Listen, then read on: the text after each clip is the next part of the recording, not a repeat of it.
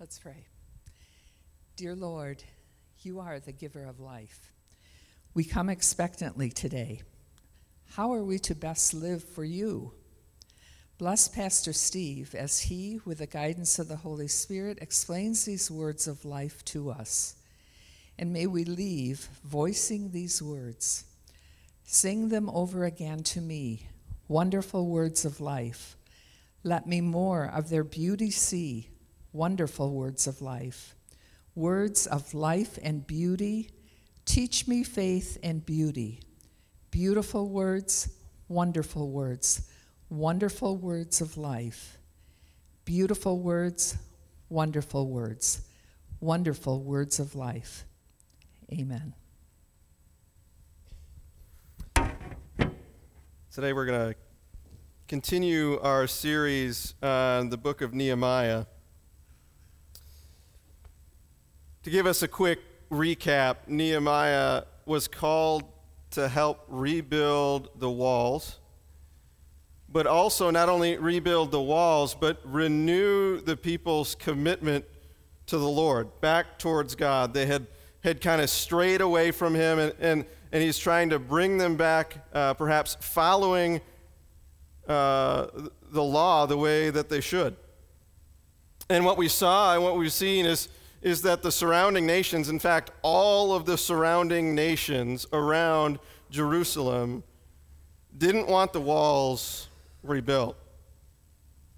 We saw also, though, that internally, inside the walls of Jerusalem, there was problems among the people as there were those inside the city, inside the community, the Jewish community, that were taking advantage and really acting just like all the surrounding nations. They had forgotten what the law said about caring for their brother and their sister. As we continue in Nehemiah, once again, Nehemiah faces some different types of attacks in opposition from what we would now know as the usual suspects of a guy named Sanballat and someone named Geshem. But here in this chapter, we're going to find out something different, that there is a distraction and opposition coming from a place that we might not expect. So let's head to Nehemiah chapter 6. And we're going to, that'll be page 387 in the black Bibles, if you grab them from underneath the seat in front of you. Students, if you have your Bibles with you, that'll be on page 570. And the words will also be on the screen. When word came to Sanballat, Tobiah, Geshem the Arab, and the rest of our enemies that I had rebuilt the wall and not a gap was left in it, though up to that time I had not set the doors and its gates, Sanballat and Geshem sent me this message. Come, let us meet together in one of the villages on the plain of Ono. But they were scheming to harm me, so I sent messengers to them with this reply. I am carrying on a great project and cannot go down. Why should the work stop while I leave it and go down to you? 4 times they sent me the same message, and each time I gave them the same answer. Then the 5th time, Sanballat sent his aide to me with the same message, and in his hand was an unsealed letter, in which was written, It is reported among the nations, and Geshem says it is true, that you and the Jews are plotting to revolt, and therefore you are building the wall. Moreover, according to these reports, you are about to become their king, and even have appointed prophets to make this proclamation about you in Jerusalem. There is a king in Judah. Now this report will get back to the king, so come, let us meet together. I sent him this reply, Nothing like what you are saying is happening. You are just making it up out of your own head. They were all trying to frighten us, thinking their hands will get too weak for the work and it will not be completed. But I prayed, Now strengthen my hands. One day I went to the house of Shemaiah, son of Deliah, the son of Mehetabel, who was shut in at his home. He said, Let us meet in the house of God inside the temple, and let us close the temple doors, because men are coming to kill you. By night they are coming to kill you. But I said, should a man like me run away? Or should someone like me go into the temple to save his life? I will not go. I realized that God had not sent him, but that he had prophesied against me because Tobiah and Sanballat had hired him. He had been hired to intimidate me so that I would commit sin by doing this, and then they would give me a bad name to discredit me. Remember Tobiah and Sanballat, my God.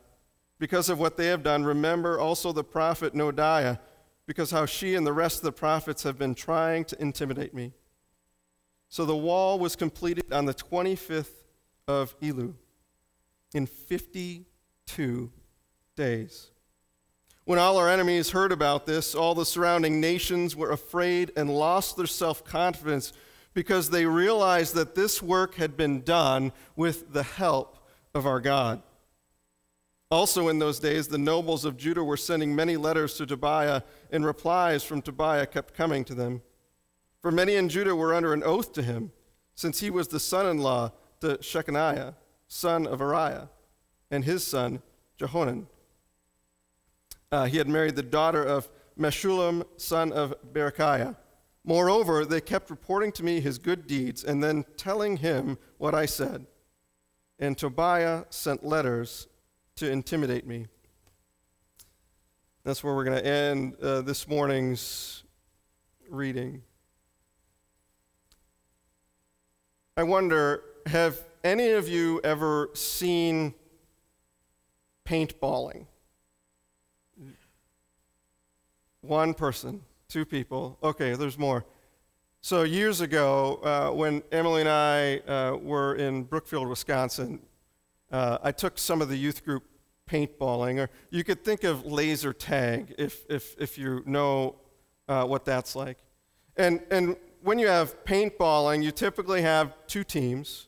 You know, one team's over here with a certain color paint, along with their paintball guns, and another team's over here, and there's different obstacles to get hide behind and different things. And what you end up finding out is that it seems like attacks and paintballs come at you from every different area.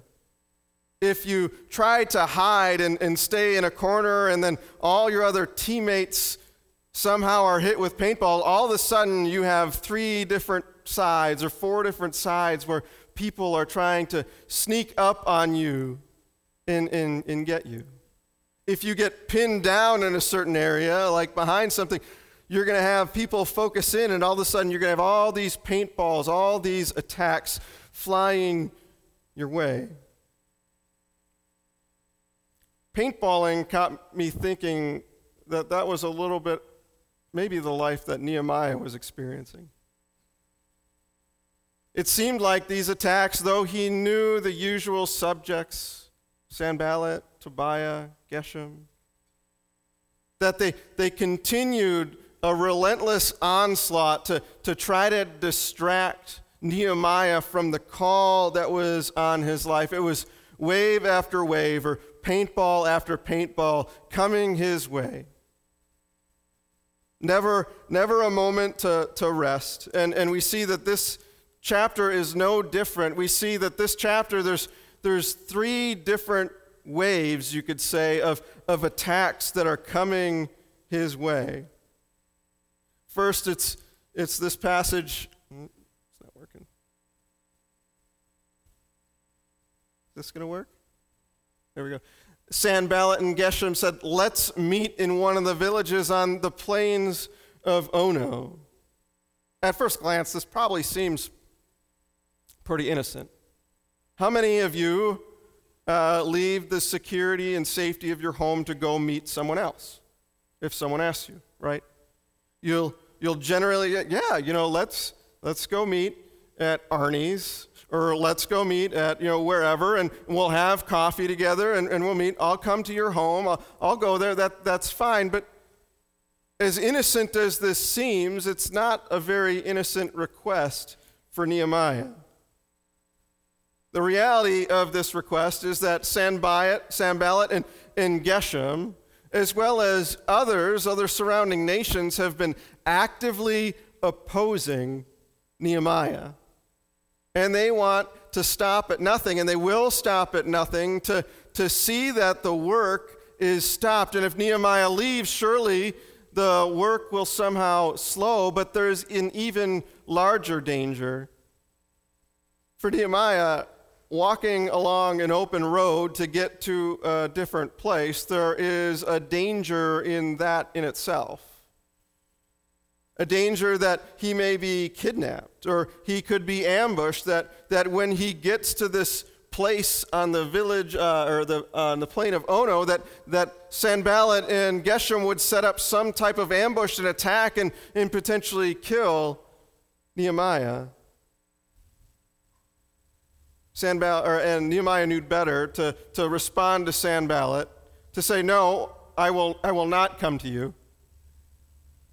Coming to you and talking with you has nothing to do with the call that God has placed on my life to make sure that these walls are built and the gates are restored and the people are renewed." So he sends a message saying no. You know, the thing is, Sanballat really doesn't take no for an answer. Do you know any of those people? People that will consistently and insistently ask the same question over and over and over and over until it perhaps breaks you down so that you will respond in the way that they want. Well, 4 times we see. 4 times they sent me the same message, and Nehemiah needed to respond 4 times. It reminds me of those telemarketing calls that you get, the ones where they know you won't answer from one number, so they keep changing their number so it looks different, so it looks like a different call. And the ones that I get are always about my 18-year-old Honda Odyssey, and it says something like, "Your factory warranty is about to end. Make sure you do something to protect your investment." An investment on a 18-year-old vehicle. I don't know. I think they need to change their tactic. And I think that's what we actually see that happens here as well. They change the tactic. It is reported among the nations. He gets this extra letter. And Geshem says it's true, so it must be true. This other nation that wants Nehemiah's downfall, that you are planning a revolt and that you are going to be its king. And that you set up prophets who are going to declare that there's a new kingdom in the nation of Judah. You know, the reality is, the people in Jerusalem probably would have liked that. They would have liked the idea of having a king of their own, of having someone within their midst that was overseeing and governing the people, rather than someone from the Persian Empire, a Persian king so far away. They would have really liked to have someone right in their midst that was a king. And actually, it seems like at times, Nehemiah steps into the realm of the kings. Last week, we talked about how there was this discord and this oppression within the walls where the leaders were taking advantage of the people. And Nehemiah went and reprimanded those leaders, and he forgave debt. That's something a king would have done. A king is the one who forgives debts, and we see that Nehemiah does that same thing. So it would just take a prophet to declare him the king, and then all of a sudden, Jerusalem, the nation of Judah, would have their own king. But Nehemiah really wants no part in that. He knows that he's likely not from the line of David, for one thing, but he he knows that the call on his life from the Lord was not him to come down and be king. He was not distracted by this temptation of power in this nation. Instead, he says, I want no part of that. You're making it up on your own. This isn't happening. My purpose is to rebuild the walls and renew the people. That's it. And then there's this third attack. One day he went to the house of Shemaiah, prophet. Let us meet in the house of God, inside the temple, and let us close the temple's doors because men are coming to kill you. Now, if we went to 1 Chronicles 24, which we won't, 1 Chronicles 24, verse 18, if this Shemaiah is the same guy that is in here, the same, the son of Deliah, then Shemaiah was also a priest and a prophet. Now, being a priest is rather an important thing because then what Shemaiah is suggesting, let's go to the temple, go inside the temple and close the doors. That's something that a priest is able to do. A priest is able to go into the temple. They are allowed by God to go into the temple, but for Nehemiah, Nehemiah is not allowed to go in the temple. He's not a priest. He would be directly disobeying God's law by choosing, for fear of his own safety, to go into the temple and close the door. He had no legitimate reason to go there. And it's rather quickly that Nehemiah realizes that. He realizes that Shemaiah had been hired. He had been hired, paid money to bring a message of intimidation, to have a priest and prophet bring a message in direct disobedience to the word that God had given earlier in the law of who can go inside the temple. Nehemiah had more respect for the temple. He had a reverence for the temple. He knew that the temple should not be used for some type of safety net. It shouldn't be used for some type of, you could almost say, political gain. If these other nations think he's going to be king, he would desire to keep himself safe, but he's not going to go down that route. 3 times within 13 verses here, we see 3 different types of attacks and opposition that Nehemiah experienced.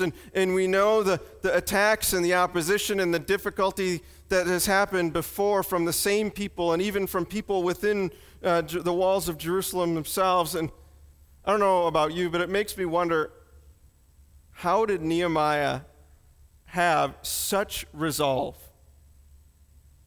How was he able to stand up and take blow after blow, attack after attack? How could he deal with opposition after opposition after opposition? What keeps him in a position where he can handle that and maybe not have a mental breakdown and not say, Lord, I don't want to deal with this anymore. I'm giving it back to you.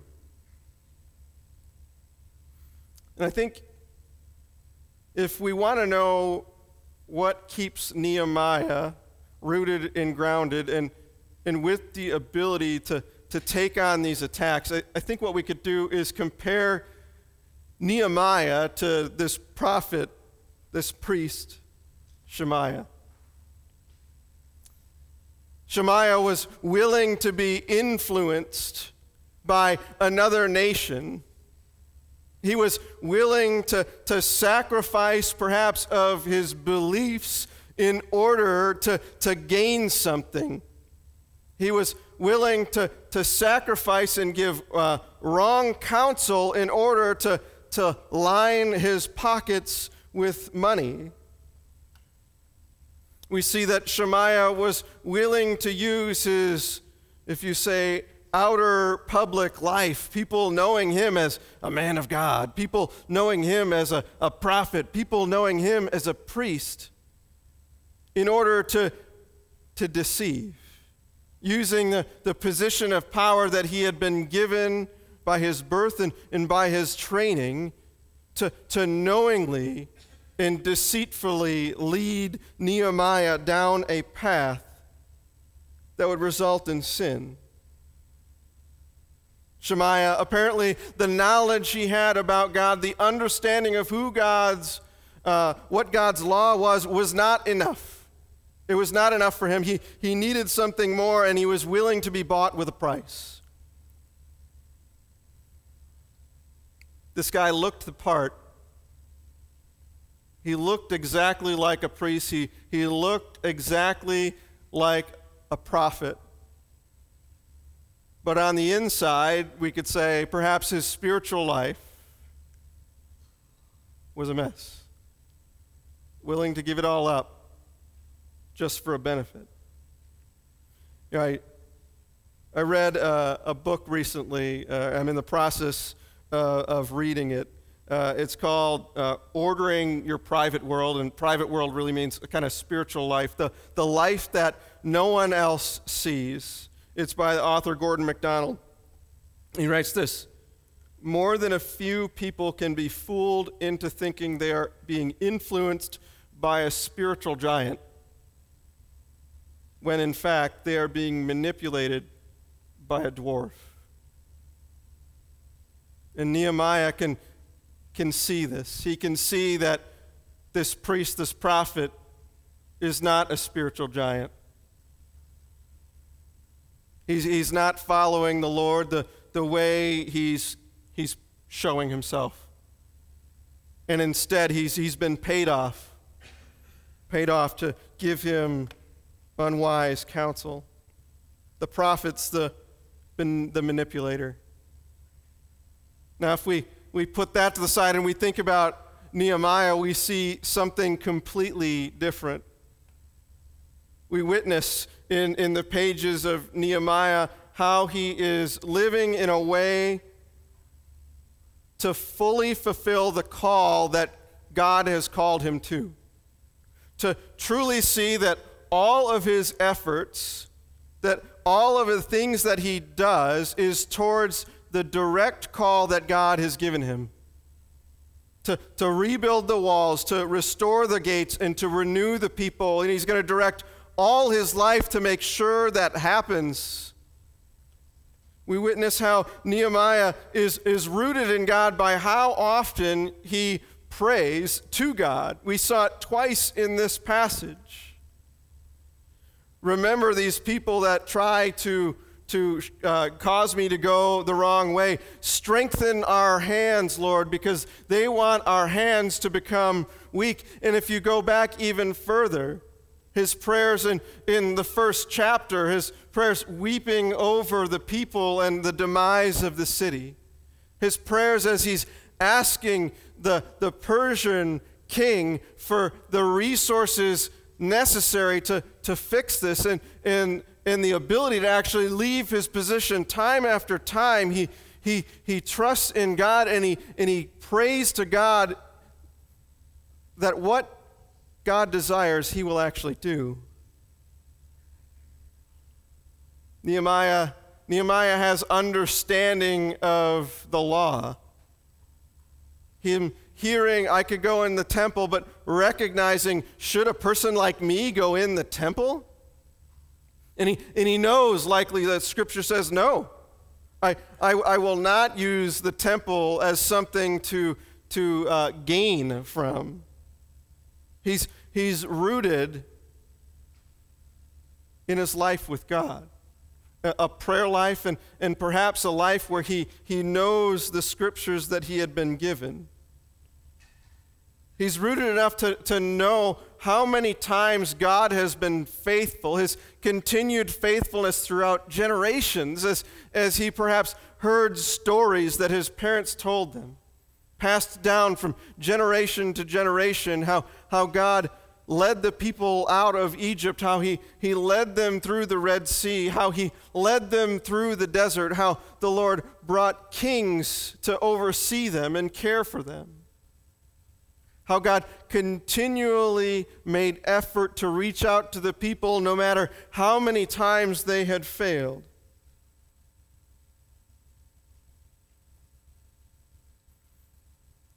Nehemiah, being rooted and grounded in what he knows about God and God's faithfulness, allows him to face this opposition.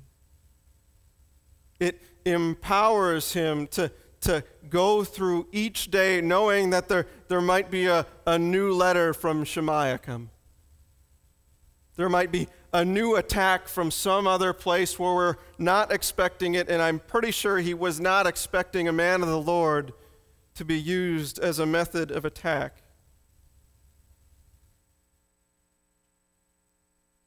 And because he trusted the Lord, we see what happens here in verse 16. When everything was done, when all the walls were built, when the doors or the gates were set in their place, the enemies heard about it, and the surrounding nations were afraid. They lost their self-confidence. I think this last part is so interesting. They realized that this work had been done, not out of their own strength, not because of a personal resolve, not because of a Dutch work ethic, or a Jewish work ethic, but because it was done with the help of the Lord. It was the Lord who was upholding them the entire time. It was Nehemiah who had trust in the Lord that no matter the amount of opposition, no matter the amount of tax, the Lord is going to make sure that what the Lord called him to do will come to fruition. I don't know about you, but in my life, I feel like I've experienced attacks from time to time. I could say spiritual attacks. I could say I probably have not been attacked physically, so to speak, but spiritual attacks and obstacles keeping me from what I felt called to do, trying to distract me from where I feel called to go. And it can happen at any point during those 168 hours that we live within each week. Maybe it's commitments or extra things that happen to come up that seem good, but they're not the best for you, and they try to squeeze out those other things that are really good that the Lord is calling you to do. Perhaps the obstacles end up being confrontational people that you meet week in and week out, or bullies in your school. Individuals who try to sabotage what you're working for. Individuals like Nehemiah trying to give Nehemiah a bad name, trying to give you a bad name. Finances can be a place where you can feel attacked. You can feel attacked, and maybe you feel that right now. There's this thing called inflation that I keep hearing about. Maybe you feel like that as an attack right now, as your living expenses, as the things that you pay for, the food and the shelter and the gas to get to work somehow are seeming to demand more of the budget and the other things that you feel called to do with the finances God has entrusted to you just seems to be squeezed out dollar by dollar, penny by penny.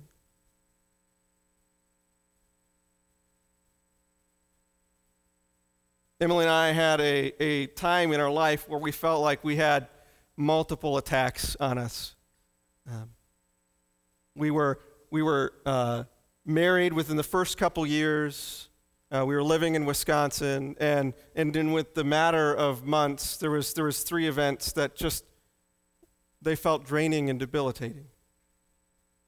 We had a student in our youth group who committed suicide, the youth group that Emily was directly in charge of, knowing that a child of the Lord decided to take her own life because she didn't feel like she had someone to talk to. And then just a little bit later, as Emily was driving somewhere, she was hit and it totaled a car. And a little bit later, the house that we had bought within the last year was burglarized while we were on vacation. Sometimes it seems like those attacks just keep coming and coming and coming and coming.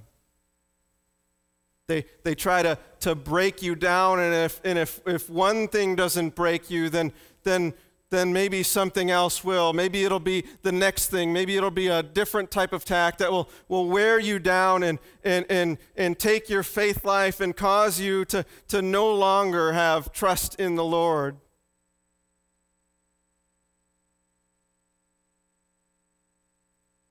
The only way to weather all of these attacks is to be fully rooted in God.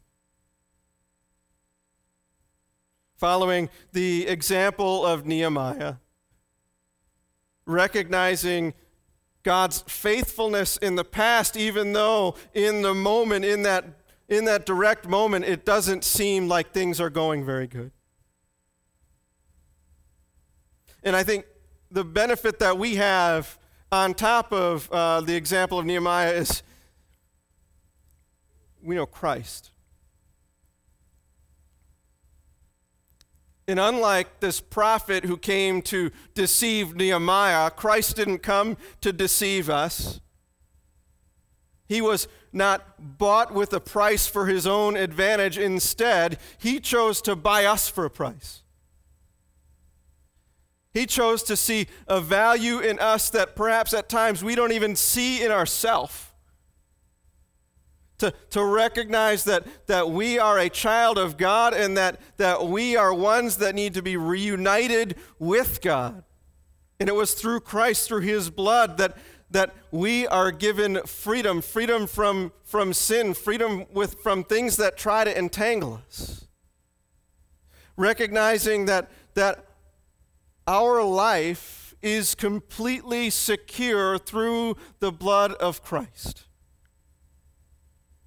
And he says, you know, because he has died for us, he asks us to live for him in a way that honors him, that glorifies him, that trusts in what he has for us. That we would be bound together in unity with other believers in Christ, and in that being bound together with others, that we would be able to uphold one another when those attacks come. That when you feel hard pressed by something happening in your life, that you are not experiencing it on your own, but that you have other believers that you are united with that you can go to for help. That you can have other believers that, you know, and here's the thing, that aren't going to say the spiritual platitudes that we like to think of. That when you're experiencing something bad and something difficult, like, I didn't ask you about this, but, hey, I'm sorry your house got flooded, but I'm sure God has a reason, right? Or your cottage got, we don't need people to say spiritual platitudes like that. To say, oh, I'm sure God has a reason. I'm sure that maybe there is in our mind a reason why that's good, but that is not helpful in the moment.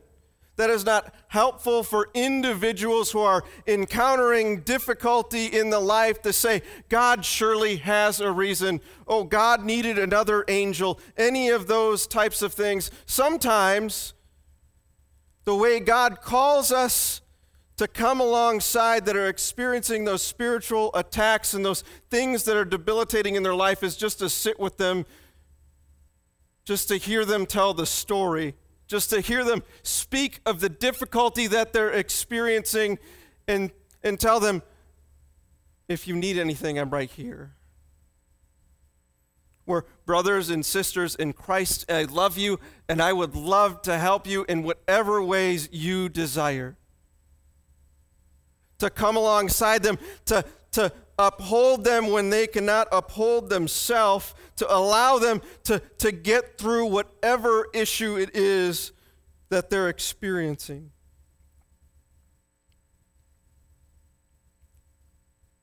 Help them continue to be rooted in Christ.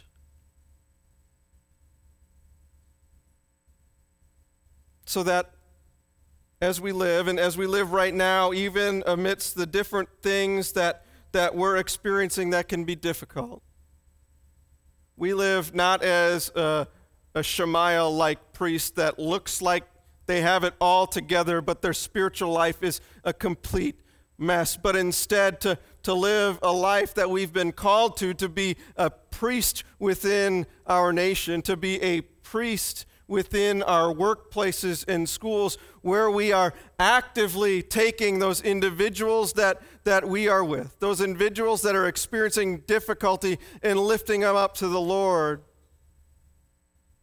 saying things like, Lord, strengthen their hands. Lord, strengthen their body that they may get through this moment where it feels like it's being attacked. Lord, strengthen their resolve to get through this,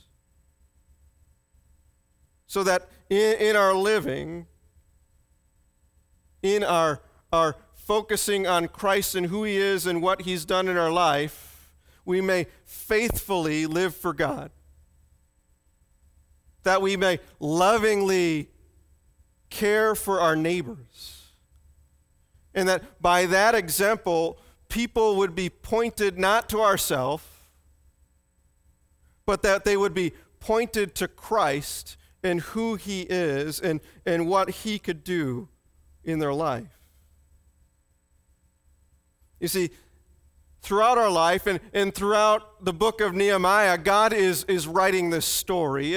And we read about part of the story in verse 16 as the nations saw.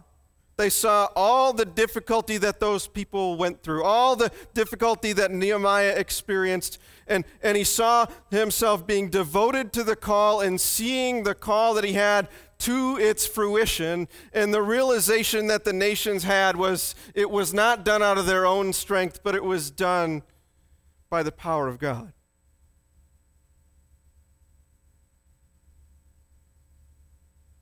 In the same way, in our life, we don't live out of our own strength, but we live out of the power of the Spirit that we celebrate every Pentecost. We live out of the Spirit's strength. I think that's why Paul could say that it was God who was exalted in his weakness, because in his weakness, when he is weak, he is strong.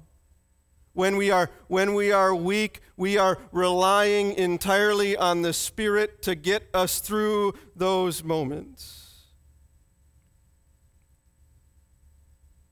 That maybe one day, and to be honest, it might not be until that day when we are in glory, when God renews the heavens and the earth. Attacks might come so often that it doesn't feel like we get a break here in this world, because it's Christ that calls us to suffer. But what we know is when that new earth and that new heaven come, that there will be no suffering, there will be no weeping, because we will be present right with Christ, and it's there where we will recognize all of the ways that it was Christ's Spirit, the Spirit of God, that was upholding us in all the different moments of our life, just as it upheld Nehemiah here in this book, that he could be devoted to a call amidst constant and persistent attack. Let us pray. Lord, we thank you, like the song that we sang earlier, that it's you who will hold us fast. It is your Spirit that will be exalted when we recognize that we are weak. It is your power that is what what causes us to have the resolve to recognize the call that you have called us to live as your disciples. It's only through you that we have the power to love the people who are extra love required people, the people that make it difficult for us to live. Help us to rely each and every day, each and every hour of the 168 during the week, to live out of your power and not our own. It's in Christ's name that we pray. Amen.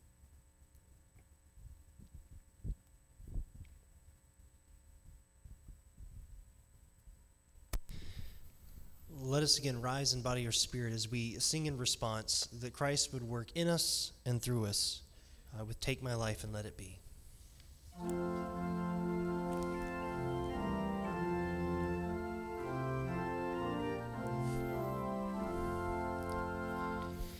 Take my life and let it be consecrated, Lord, to thee. Take my moments and my days, let them flow in endless praise, let them flow in endless praise. Take my will and make it thine, it shall be no longer mine. Take my heart, it is thine own, it shall be thy royal throne, it shall be thy royal throne. Take my love, my Lord, I pour at thy feet its treasures store. Take myself and I will be ever only all for thee, ever only all for thee. As we leave this place, let us go with these words, words of Paul in 1 Thessalonians chapter 5. May God himself, the God of peace, sanctify you through and through. May your whole spirit, soul, and body be kept blameless at the coming of our Lord Jesus Christ. This is my favorite part. The one who calls you is faithful, and he will do it. Amen. Go in that peace to love and serve the Lord.